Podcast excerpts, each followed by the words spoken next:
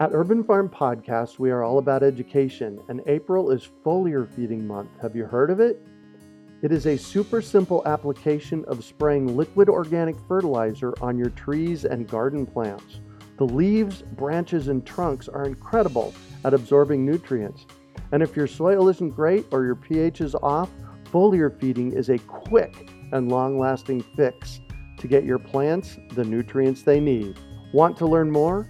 Join us for our free online webinar on how to apply this amazing process to your gardens and fruit trees. Visit urbanfarm.org to sign up. That's urbanfarm.org. Greetings, urban farmers, gardeners, and healthy food visionaries. Farmer Greg here, and welcome to the 670th episode of the Urban Farm Podcast, where every day we work together to educate and inspire you to become part of your food revolution. Today on our podcast, we have a couple who created a sustainable greenhouse business over 30 years ago. We're talking with Puja and Udgar Parsons about growing a green business. Udgar was born and bred in Yorkshire, England in the early 40s, while Puja was raised in Burbank, California. Udgar left a career in dentistry and orthodontics to raise a family on a farm in the north of Scotland. There, he learned to live off the grid and led a healthy lifestyle. Puja's degrees are in psychology, philosophy, and fine arts, and that led her to create several nonprofits for the promotion of holistic health and spiritual growth. After traveling the world together and participating in several intentional communities, Udgar decided to become an American citizen and they moved to Colorado. There in the Roaring Fork Valley, he was inspired by the vision of Buckminster Fuller and John Denver at Windstar, where he experimented with Bucky's biodomes. In 1989, they founded their own company called Growing Spaces after developing Udgar's own greenhouse model called the Growing Dome. Puja held that businesses could offer solutions for environmental degradation and promote nutrition and natural medicine based on fresh food and organic gardening for clients and a socially responsible business culture. Together, they grew the company as social entrepreneurs for 29 years before passing it on to Liz and Lem Tingley in 2018. Welcome to the show today, Puja and Udgar. Thank you. Thank you. We're honored to be here. Well, thank you so much for sharing your time with us today.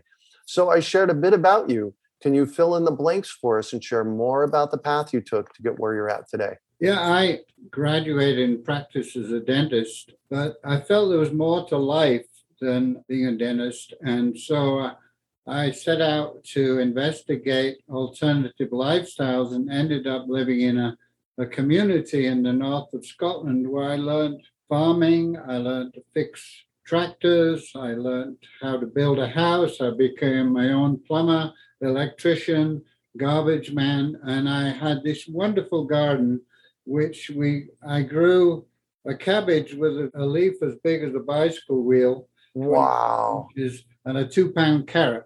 So that those were that made me very proud. But then I came to Colorado after uh, going around the world and various other adventures and tried to garden here in Colorado and failed completely. There were drying winds, there was gophers and rabbits and hail and early frost and late frost. And it was an uphill battle to garden in Colorado. But then I came across this huge 50 foot biodome at the Windstar Foundation, founded by John Denver. And it, the geometry was created by Buckminster Fuller, who, as we, we all know, his motto was doing more with less. And so that really inspired me that this biodome could grow fruit, vegetables, and flowers all year round with no heater. There was one night, it was minus 27 outside, and inside the biodome, it froze a little bit. It was 27 degree, but that's a difference in temperature of 52 degrees Wow. with no heater, just using natural energy systems. And so I was so inspired. I said, Well, how much does this thing cost? And they said, Oh, about $75,000. And I said, I've got to make one that's affordable for regular people. And so my first growing dome, I called it, was I could build one and sell it for $2,000. And it had all the features that enabled it to grow year round in the Rocky Mountains with no heat. So it was a net zero energy greenhouse. And I was so on fire. We grew the business together from three employees working out of a, a two car garage to 26 employees here in Pagosa Springs, Colorado. So, so that was really it. And and I was a kind of technical guy who, you know, did that aspect of, of building and refining the product. And Puja grew the company, and so that was when she kind of took over the business to do that more. You So- understand Yeah. about that? He's the mad scientist. there you go. So, how does developing the growing dome express your values, Puja? Well, to disrupt the marketplace with a whole new invention that would be earth friendly, net zero, you know, to be able to produce year round growing in the Rocky Mountains at 7,500 feet was an incredible accomplishment. And, you know, in order to use natural systems, we had to live in harmony with nature. So we had to teach people how to use frost hardy vegetables and how to be aware of where the sun is, you know, and how the systems worked. Mhm. But, and that led to wanting to teach organic gardening as well, because the whole purpose kind of happened by accident one day. And in a, when we were in, being interviewed in a video, and we said, it's more than a greenhouse, it's a way of life. And so the way of life. That yeah that just popped out of us. And so we realized we had to support the way of life also in the way that we did our business. And the way of life was to model holistic health you could say you know but the connectedness of ourselves to nature and how important it is to not dominate nature but learn from it. Mhm. Yeah, and for me, what inspired me, how it tied into my values, was Buckminster Fuller was all about doing more with less. We've got enough resources to feed everybody on the planet and house everybody. That so inspired me. And we could produce a 33 foot diameter building, a growing dome, out of two by fours. And imagine what kind of size of glulams you would need to, to do that. So Ah. it was just so inspiring to me that we could build this really immensely strong structure using very minimal amount of materials.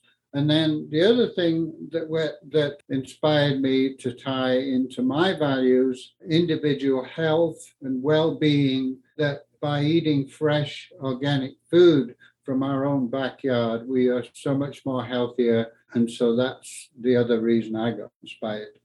Amen to that.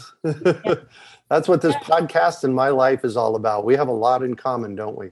we Yeah. do Yeah. you know in our day we ate a lot of sugar my mom used to make kool-aid for us Oh, And I I remember had- that. I had no idea that I had hypoglycemia. You know, as a kid, I suffered in uh, in my teenage years with a lot of depression, and I had no idea that it had to do with sugar. Sugar. Yep. And so, in healing myself, I always recommended to my clients in counseling and whatever, in teaching and consulting, to attend to the diet because that brought the stability to me personally, Yeah.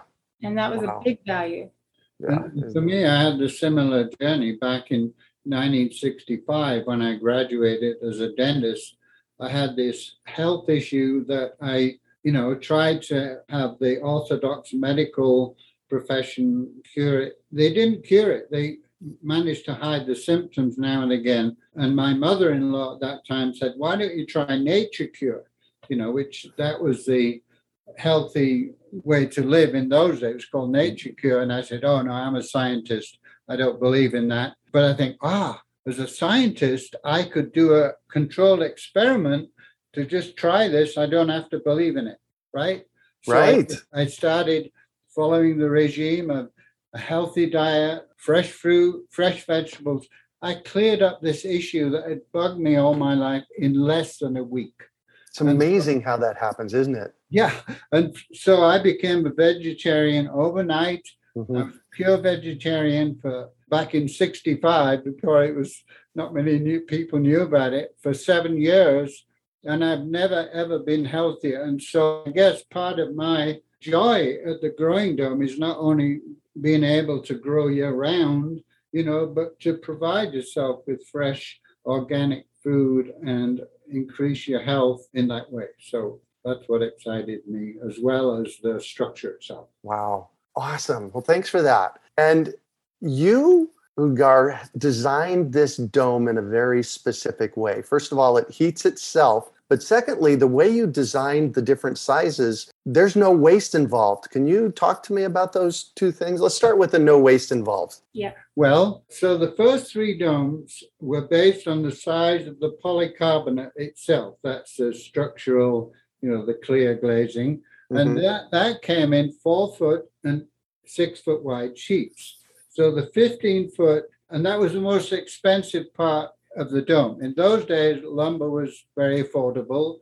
That changed a little, but anyway, right. so the 15 foot and the 22 foot were based on Buckminster Fuller's geometry with a two frequency dome and then a three frequency dome. And there was no waste when I cut the triangles out of a four foot or a six foot sheet, which I used for the 33 foot dome. But then people were saying, well, we'd like a size in between. You know, the 22 is too small and the 33 is too big. And I knew that in terms of the polycarbonate, I would either have to have a lot of waste by cutting out the six foot sheet because the size of the triangles was four foot eight inches, or I'd have to add on a little triangle. Now, Lem has solved that because he's got so much production that he can afford to get custom made sheets at five foot wide. So he Oh, nice. but what I did is I said, okay, so I can't do the no waste thing on the glazing, so I'll do it on the lumber and the siding. So the length of the wall of the 18 and 26 foot dome was exactly five foot four inches. And we buy the lumber either in 16 foot sticks or eight foot sheets. And if you cut five foot four off an eight foot sheet, you get two foot eight. And if you join two at two foot eight, you get five foot four Oh, nice. siding. And then the 16 foot stick, if Uh-huh. you've got piece three pieces at five foot four, it's exactly 16 foot. Wow. So that's the answer to your question. Well, and that took some thinking. Yeah, that took a lot of practice and sometimes sacrifice. Yeah. Got it. People didn't like Yeah. the added on triangles. Yeah. And so the self heating function actually, so I found out about growing domes about six months ago. I tracked down the growing dome company in Canada and they directed me to Liz and Lem and growing spaces and really excited about this product. I have been all about finding out about them and I visited one and one of the fascinating pieces for me is how they self heat. Let's talk about that. Well, basically, what we do is a regular greenhouse gets hot in the day, and at night it just loses the heat and freezes everything inside. So, what we do with the growing dome in the winters, we capture and store the heat in the growing dome in the water tank and in the soil by blowing hot air through pipes in the soil. So, we're capturing that heat and storing it and then slowing down the heat loss at night with using either triple wall or five wall polycarbonate. Mhm. Imagine a double glazed window's got two skins, an outside and an inside, and one dead airspace. The polycarbonate has got five skins and four Wow. dead airspaces. So that's insulating. There's north wall insulated, and the- that's you don't get sun from the north in the winter when you need the heat, only in the summer when you need the heat to go away. So Mhm. that slows down heat loss. The wall is insulated, so it slows down the heat loss through the wall. And then we do a blue board skirt around the dome that stops the frost coming in under the wall. So essentially, you've got a heated, insulated soil mass because you're blowing hot air through pipes in the soil. So plants stop growing when the soil gets below 43 And so we keep the soil warm so plants can grow all winter. And the growing dome can stay up to hmm. 30 degrees warmer than the outside temperature on a cold winter night with no heater whatsoever. I have a 22 foot dome. I heated it for one week in 23 years. And that's because we had nine days of cloud followed by minus 20 degrees. So I decided I need to heat it. right. we grew all winter long, every winter with no heat whatsoever. Well, and, and a piece of the heat storage is the pond. Yeah. Tell me how that works into it. Well, basically, it's a huge mass of water that's sized according to the size of the dome, and it's got a curved surface at the front. So in the winter, when the sun's tracking across from the southeast to the southwest, all day long the sun's shining on that dark painted metal surface, and the water's absorbing the heat. And at night, it just releases it back into the dome to stop it freezing. Very Wow. simple. But then it's a whole aquatic ecosystem with Mhm. fish and aquatic plants and snails cruising up and down the walls, eating the algae. And it's beautiful, you know, and people put waterfalls in there and, you know, it's a lovely feature. When I love pictures that I've seen that has a, a deck above the fish pond. Yeah. People have done lots of creative things. It's a nice Nice. place to hang out as well. We have a deck in our dome and we have a rowing machine and comfy chairs and we go in there in the winter and it's just beautiful. That's the best Sweet. time. Yeah. Well, we're- my partner and I are in the process of moving to Asheville, North Carolina Uh-huh. from Phoenix, Arizona. And my agreement with myself was that I get a greenhouse Oh, nice. so that I have a, a nice place to go in the wintertime when it's, you know, maybe cold and snowing outside. So Yeah. that's when I tracked you guys down. Yeah. So, Udgar, what was it like working with Bucky Fuller and John Denver? They're two of my heroes. Mhm. And, you know, John Denver for his music and Windstar and uh, Bucky for his technology. What was it like working with them? Well, I'll answer about Bucky because I never actually met him, but I was so inspired by his ideas and I used his geometry to build my domes. So, but Puja worked with John Denver, so she would say more about that. Well, Bucky was like a mentor for Windstar. He was sort of a father figure. hmm He was very excited when he discovered that John Denver wanted to preserve a thousand acres of beautiful property near Aspen, Colorado, which would have possibly sold to developers. And it was part of the monastery, the Snowmass Monastery land. And it was the end of his life, the later years of his life. So to have a community around him that was excited about his ideas, like the domes, hmm um, and anything to do with sustainability, because John and Tom Crum were partners in creating Windstar in order to promote sustainability internationally. Right. They saw the writing on the wall, so to speak.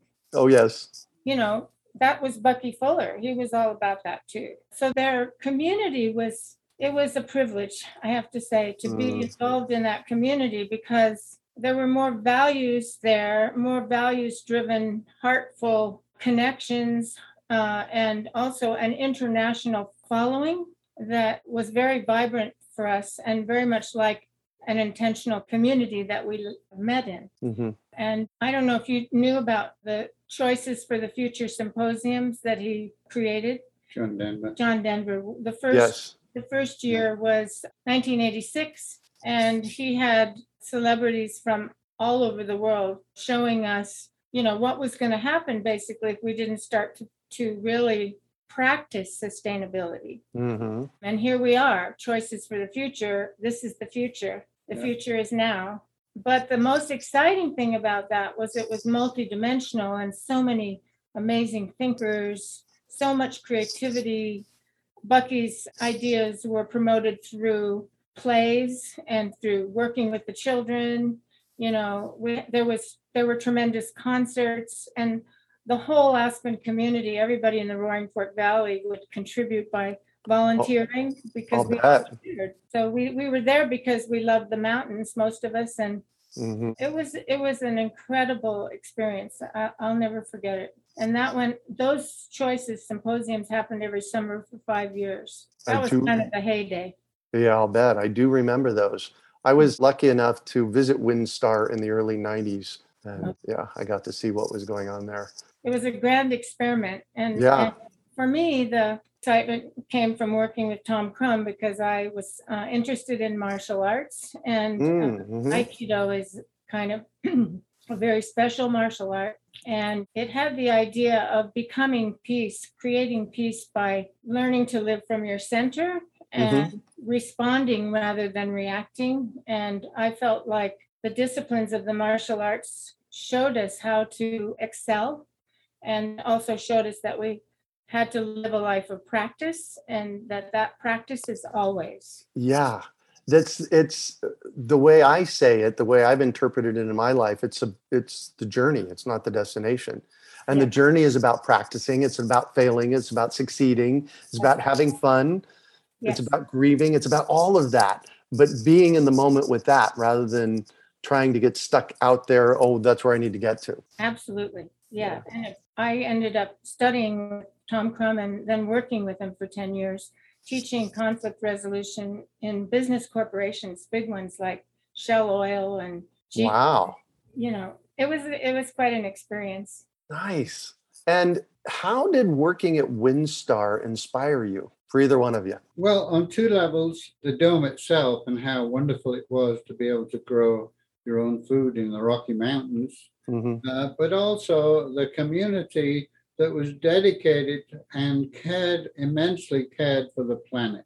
Mm-hmm. think because that was my one of my main values is to care for this planet with limited resources that we need to take care of. And that's how I finished my first video with those very words that we live on a planet with limited resources that we need to ca- take care of.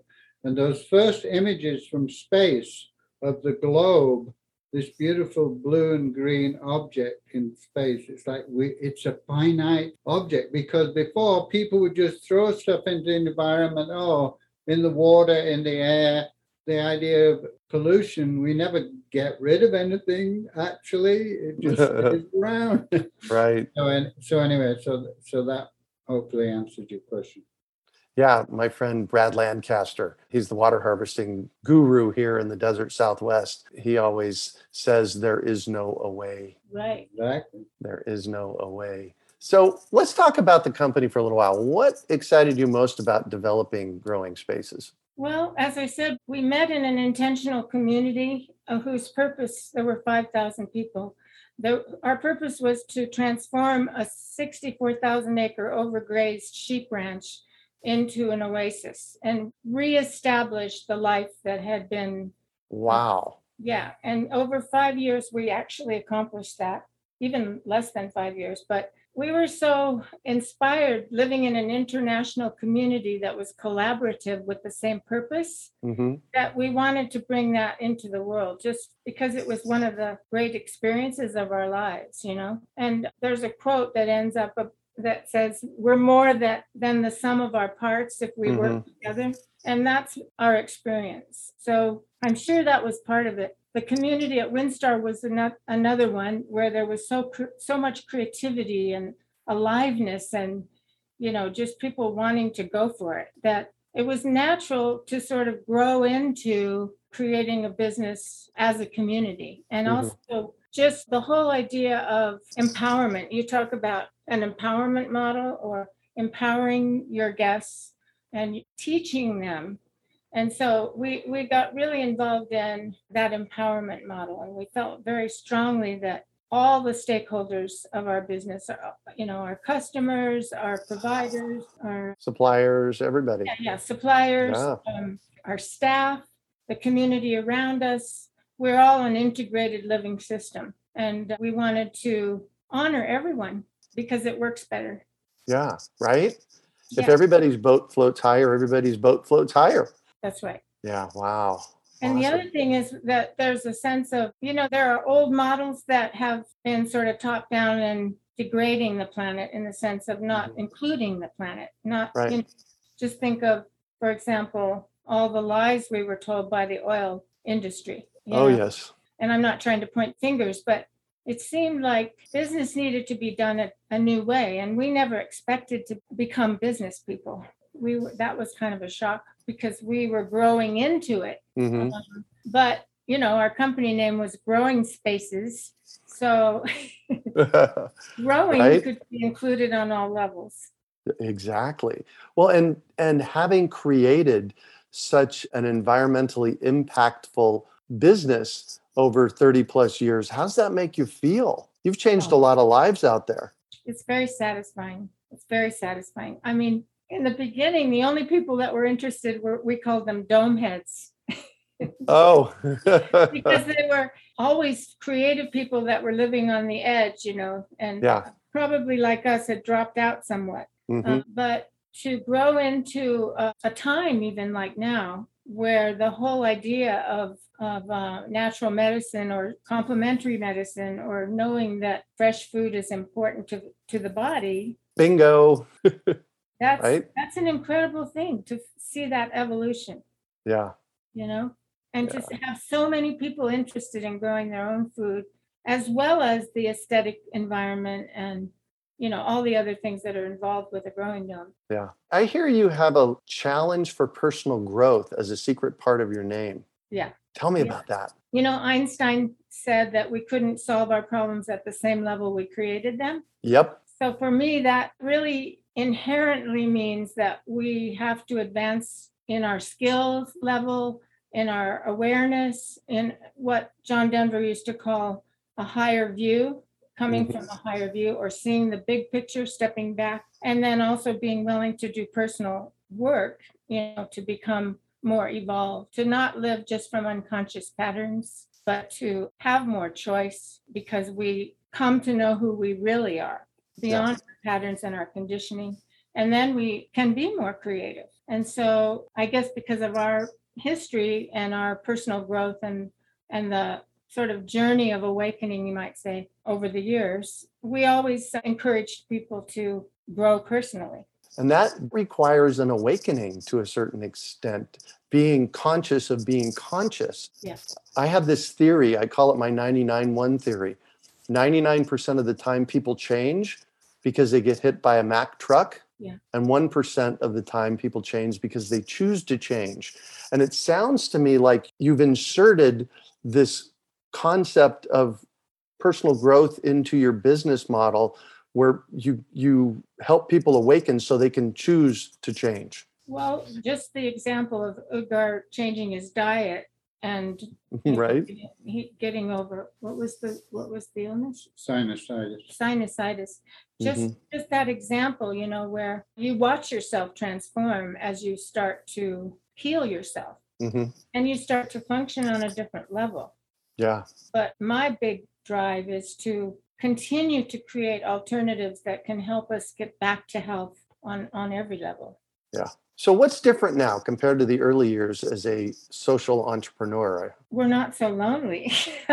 Oh my gosh yes. Amen to that for sure. Yeah, I think for me, you know, having been on a spiritual quest, a very deep quest all my life, hmm then knowing that in order to get the growing dome out there and people to know about it, I had to have a business.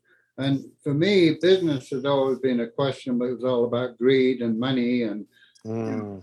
it was a, it was the dirty word for me. yeah So I sort of made a deal with the universe. I said, okay, it looks like I can't do this alone. I've got to have accountants and marketing people. I've got to invite others and I've got to run a business, but I'll only run it using my own uh, values and being true to myself and being in integrity all the time with my pr- principles. And if the business fails, so be it. But that's the most important thing. And it turns out that those principles enable the business to be more successful. And then we went to this conference called Conscious Capitalism. Mhm. And in fact, those principles that uh, were very dear to my heart were now being adopted more and more widely across the business world. So nice that was very affirming. nice and uh, udgar janice says you told her that this greenhouse was a life changing event for you? What about it and about the design makes you say that?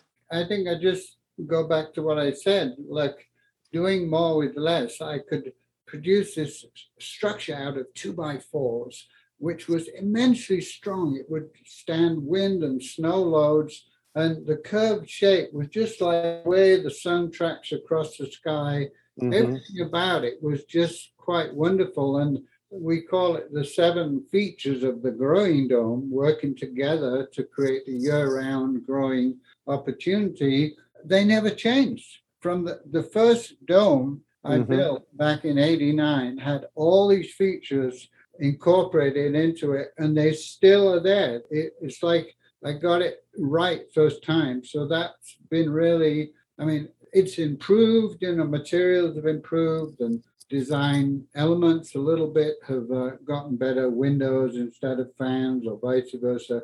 But the, the main basic components were right there, right from the start, which is was very uh, Huge. Yeah, right. Awesome. And Puja, you made YouTube videos on the greenhouse, and your first video was important to you. Why is that?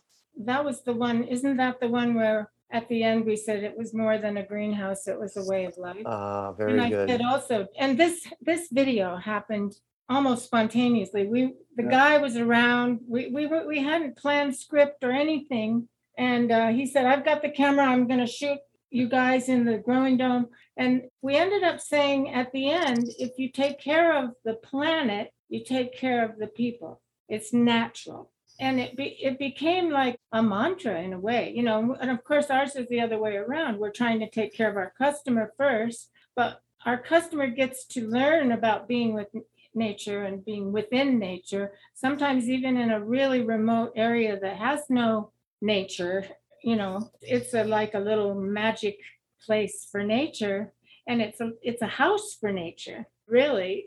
So I don't know, there's something really satisfying about that, about Yeah. uh, And I th- I think for me, partly it was like in terms of it being right from the start. The other part of it was it's a net zero energy greenhouse. And when I first invented it, net zero energy wasn't even a phrase that anybody used. Right? You know, given climate change and that we can grow without using vast amounts of fossil fuel to heat this structure was immensely important to me that we could that it was free it could be just planted anywhere you don't have to have huge electrical cables underground or huge propane cylinders it would just grow year round winter and summer most greenhouses get too hot in the summer Yep. and too cold in the winter. I talked Yep. to regular greenhouse owners and I asked them about those two seasons. As well, we don't really use it in the summer, and eh, it gets too cold in the winter. So it's nice to start seeds in the spring and extend the growing season a little bit in the fall. So it was like this, like Puja said, it's revolutionized the greenhouse industry without the actually industry actually knowing it quite well, and that takes me to one of my favorite things about what you all have done. As an entrepreneur, I've been self employed since I was 15 years old. Creating a business or a vision or something that you can pass off that will live past you is huge. And you've created this business, Growing Domes, and you've passed it off to a crew of people that I've been talking to for six months that are amazing aren't they wonderful? they're absolutely amazing. How does it make you feel? I'm getting chills just sharing that. How does it make you feel that you've created this thing that you know that you can pass it off and it's going to continue to do amazing work in the world? Yeah, I think Puja needs to take credit for that because some point or other I knew that I'd taken it to the level that I was happy with and I would have been willing to step away. But she said, no, this thing has got to grow and more and more people need to have these things. And so she took over growing the business in an organic way. And we went to conferences and studied business practices and we we would have retreats staff retreats once a year where we'd encourage the staff to work together to understand each other and there were so many things that we did that Puja mainly did that helped the business grow and evolve and become more conscious and the staff learn to work together, how to optimize their skill sets rather than you know, them doing something they weren't very good at. Mhm. Uh, and so there was so much thought went into it, and Puja was really responsible for that. Only I told you about it. she's All she's right. blushing a little bit.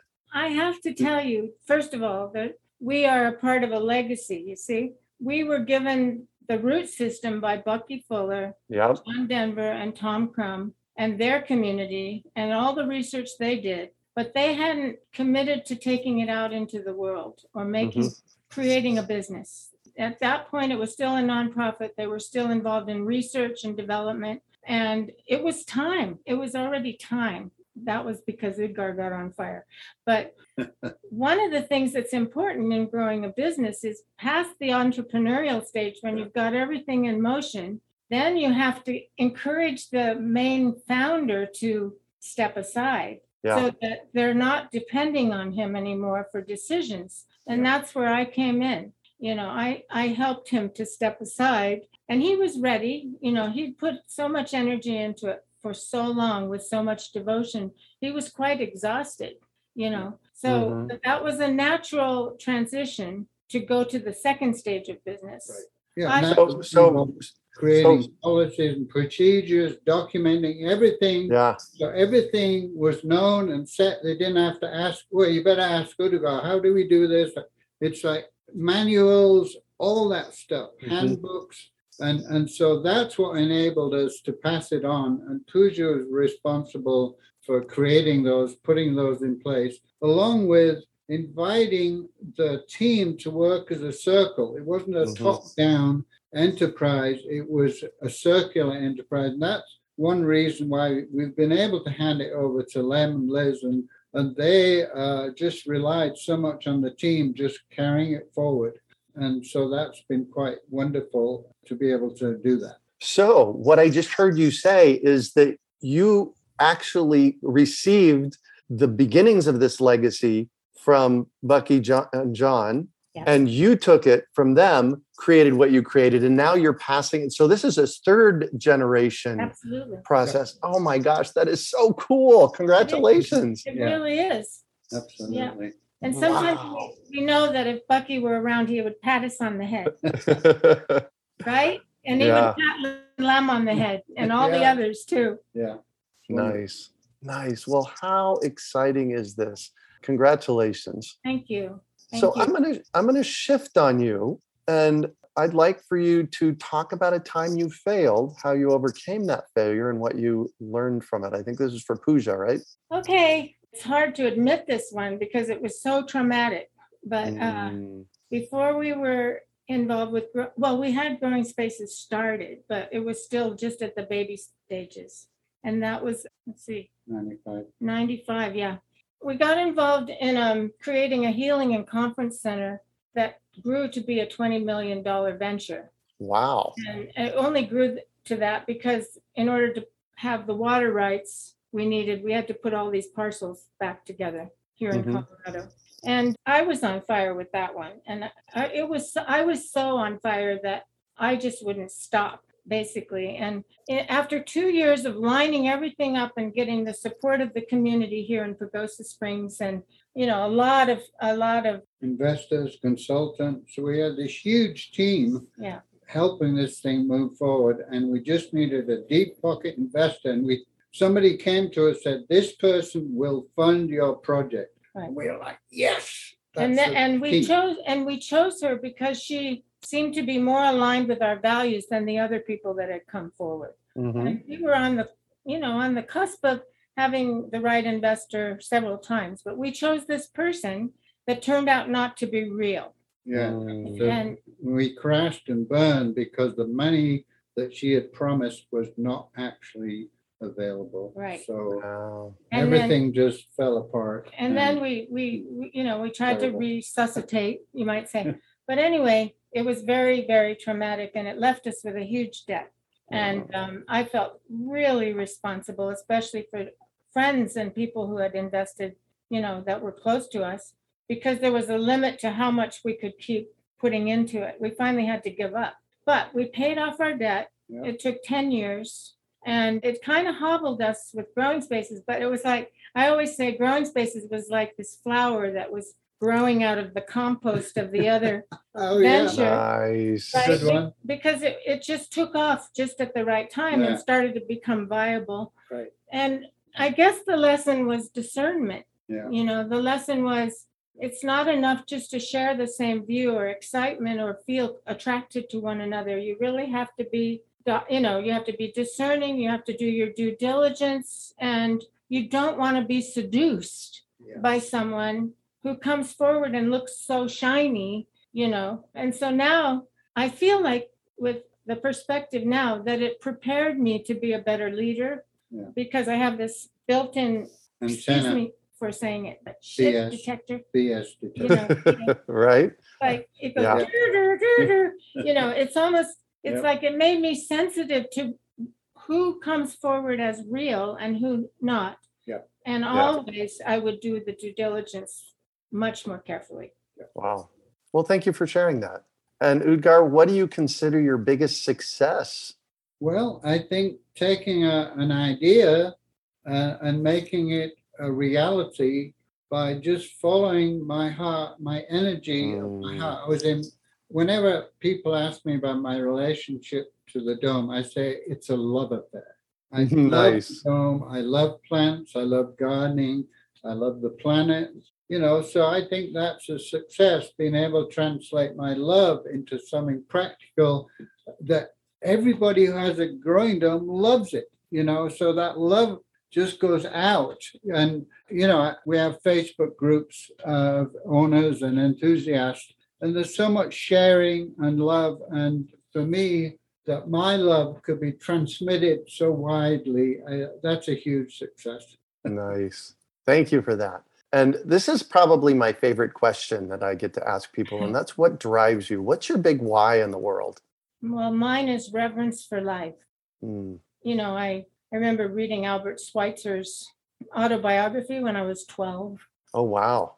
and just really identifying with his reverence for life. And, you know, there's a Colorado license plate that says respect life. hmm I have that one. And I feel like if we did that, we would make much wiser decisions. Wow. Amen to that. Well, I think from a very, very young age, what drives me is evolving and growing and always learning. And by doing that, somehow I can help the world either directly by my invention, Mhm. or I can also help it indirectly by becoming a more conscious and whole, loving and giving and compassionate person. So any interaction that I engage in, that somehow gets transmitted, and even on a on a finer level, somehow by being in that state more and more, I can help the planet and mankind. So that's what drives me. Mm, thank you. And Udgar, if you could recommend one book for our listeners, what would it be and why? Well, this is the book. It's called The Diamond Cutter by Uh-huh. Michael Roach. And when I came across this book, I was kind of struggling with finances. I grew up in England uh, in the war, where the first seven years of my life, there was rationing. All food was rationed. You had two ounces of butter to last you a week. That's just an example. And so I had this built in sense of there's not enough, the scarcity, and that's kind of dogged me my whole life. And this book, I was always trying to evolve and grow out of that scarcity feeling tone. But this gentleman studied Buddhism and was a, a Buddhist monk for 15 years. And then his teacher said, okay, you've got to go back into the world and apply the Buddhist principles now by being engaged in business. And of course, he was totally resistant to this, like I was resistant to business. Mhm. But he nonetheless said he would do it.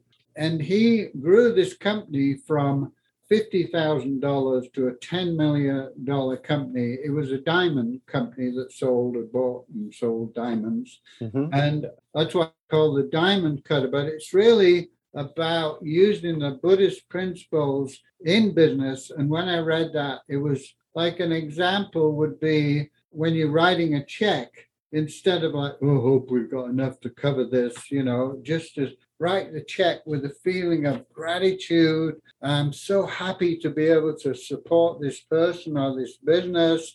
And so it was a whole different feeling tone just around that one simple activity of writing the check. And so that book really helped me to come out of my scarcity situation. And I think it really evolved and helped business to grow and become more and more successful.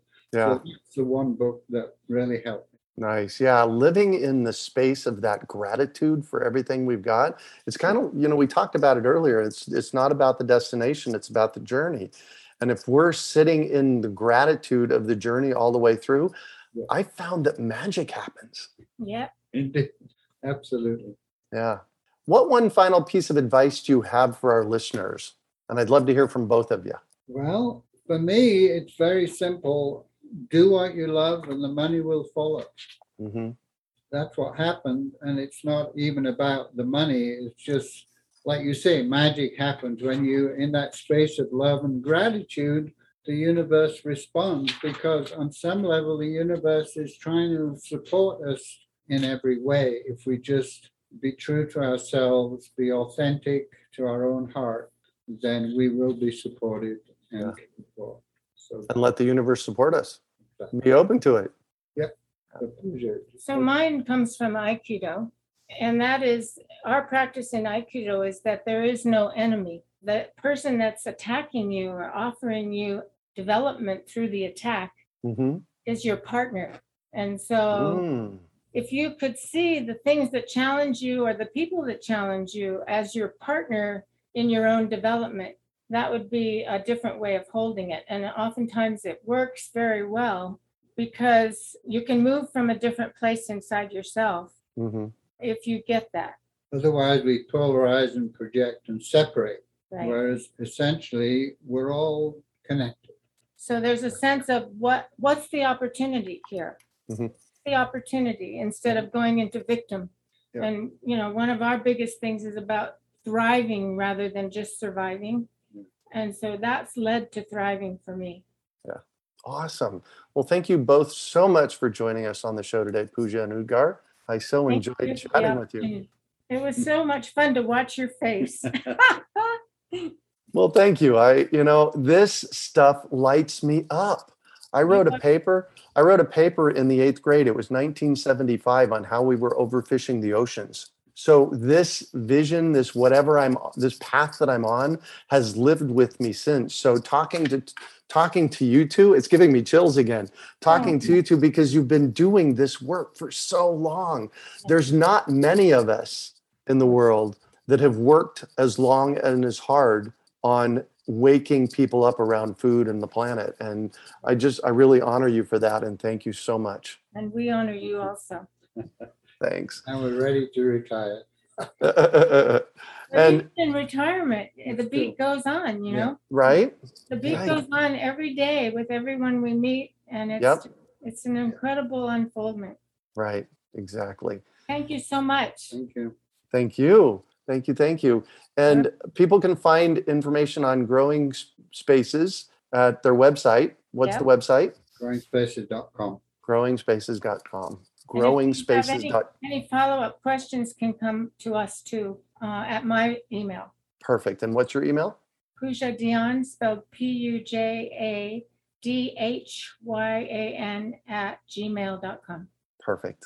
Thank you, thank you, thank you. You can also find show notes from today's podcast at urbanfarm.org forward slash Puja and Udgar. We hope you enjoyed today's episode of the Urban Farm Podcast. Remember to listen for tips, advice, and resources to help you on your journey with urban farming.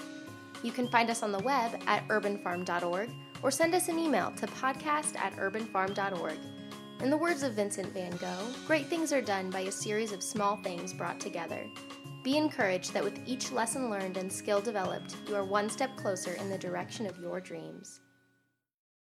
One of the first things that many of us learn when we start to garden is how to water and fertilize the soil. But there is an exception to this rule, and it's called foliar feeding. You should foliar feed or water the leaves of your plant with liquid fertilizer when you want certain nutrients to be absorbed better.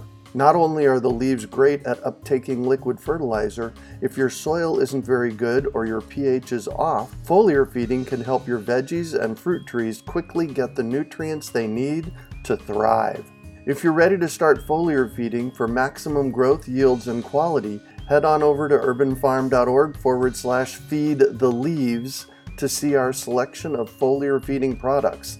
That's urbanfarm.org forward slash feed the leaves.